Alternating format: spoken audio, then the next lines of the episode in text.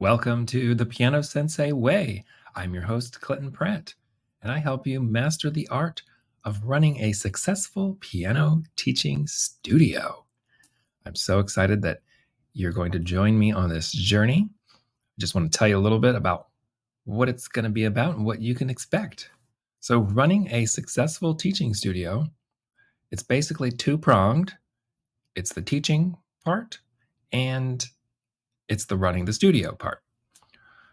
So, I've done over 40 workshops and presentations at local, state, and national conferences on all sorts of topics on both both of these sides, teaching and running a studio.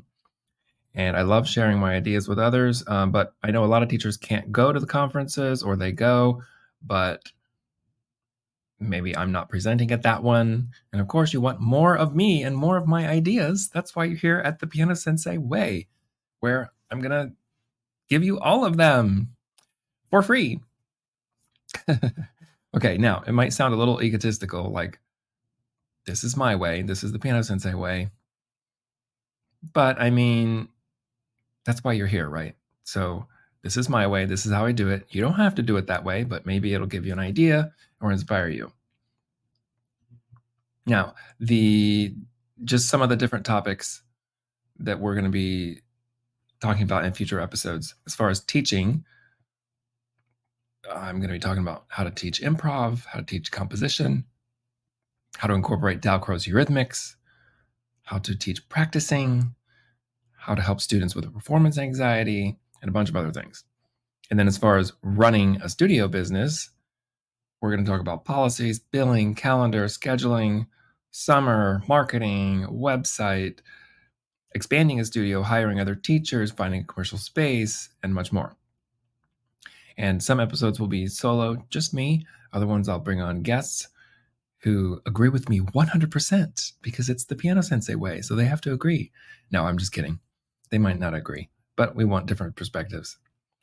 Uh, okay, now, one of my favorite movies is The Karate Kid. And one of my favorite moments is when Daniel has been doing chores for Mr. Miyagi and he's frustrated because he wants to learn karate so he can defend himself from the bullies and Mr. Miyagi's having him paint the fence and wax his car and sand the floors. And he's like, Mr. Miyagi, I'm done with this. I'm doing your chores. I'm this is ridiculous. I want to learn karate. And Mr. Miyagi says, Show me paint the fence. He's like, What do you mean show me paint the fence? And so he does, you know, the gesture of painting the fence with his arm, with the wrist going up and down. And Mr. Miyagi throws a punch, and the the motion of Daniel doing the painting the fence gesture blocks the punch. And same with show me wax on, wax off, and sand the floor, it blocks a kick.